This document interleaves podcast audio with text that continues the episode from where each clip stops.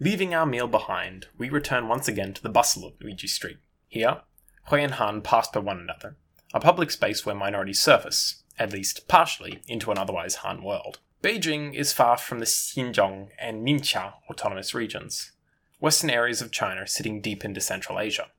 However, Beijing remains just as much the home of the Islamic way as the Han. Attitudes to Chinese Muslims are a complex affair.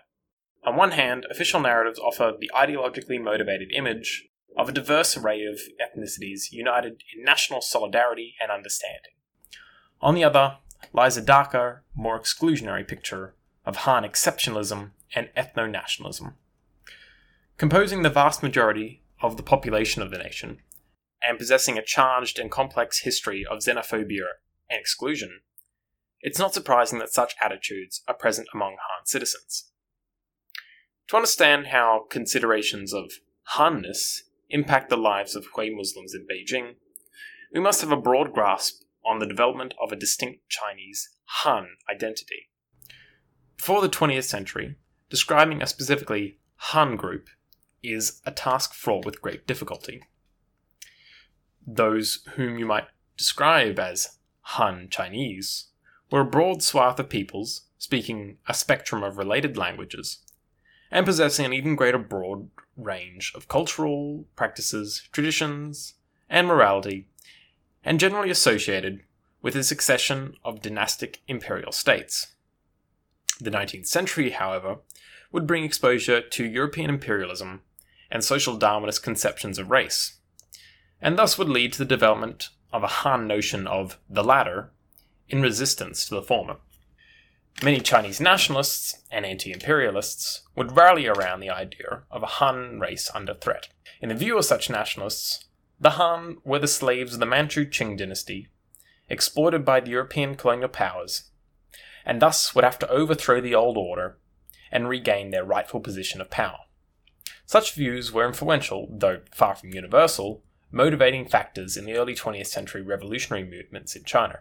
Ultimately, of course, the victorious group would prove to be the Communist Party of China, whose communist revolutionary ideas were instilled with a broader narrative of national liberation and anti imperialism. Despite this, Han ethno nationalism has proved to be a particularly resilient set of notions, often cropping up surrounding internal tensions and minority policies. The CCP's long standing policy of offering certain preferential treatments to minority groups has had the result of engendering resentment against Han citizens. As one of the most widespread, but also least conspicuous minority groups, Hui are left in an interesting position here.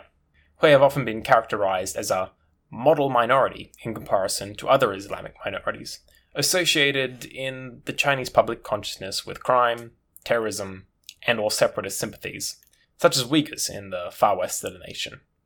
Conversely, small scale resentment is far more likely to occur in the localized settings where Han and Hui come into contact. Advances in technology have only increased the ability of people to vocalize anti minority sentiments.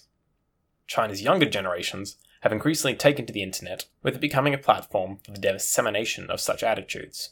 Now, internet censorship in China is a well known phenomenon, but it should be noted that such censorship only covers topics considered politically sensitive by the Communist Party state. In other words, it does not usually protect members of minority from xenophobia on social media platforms such as Weibo or on internet forums. Whether on the open street or in the abstractness of online, the shared spaces between China's populations in some ways only serve to divide and separate. Whether this is old tensions finding expressions in new ways or a real shift in Chinese nationalism is uncertain. It's definitely something to keep an eye on, though.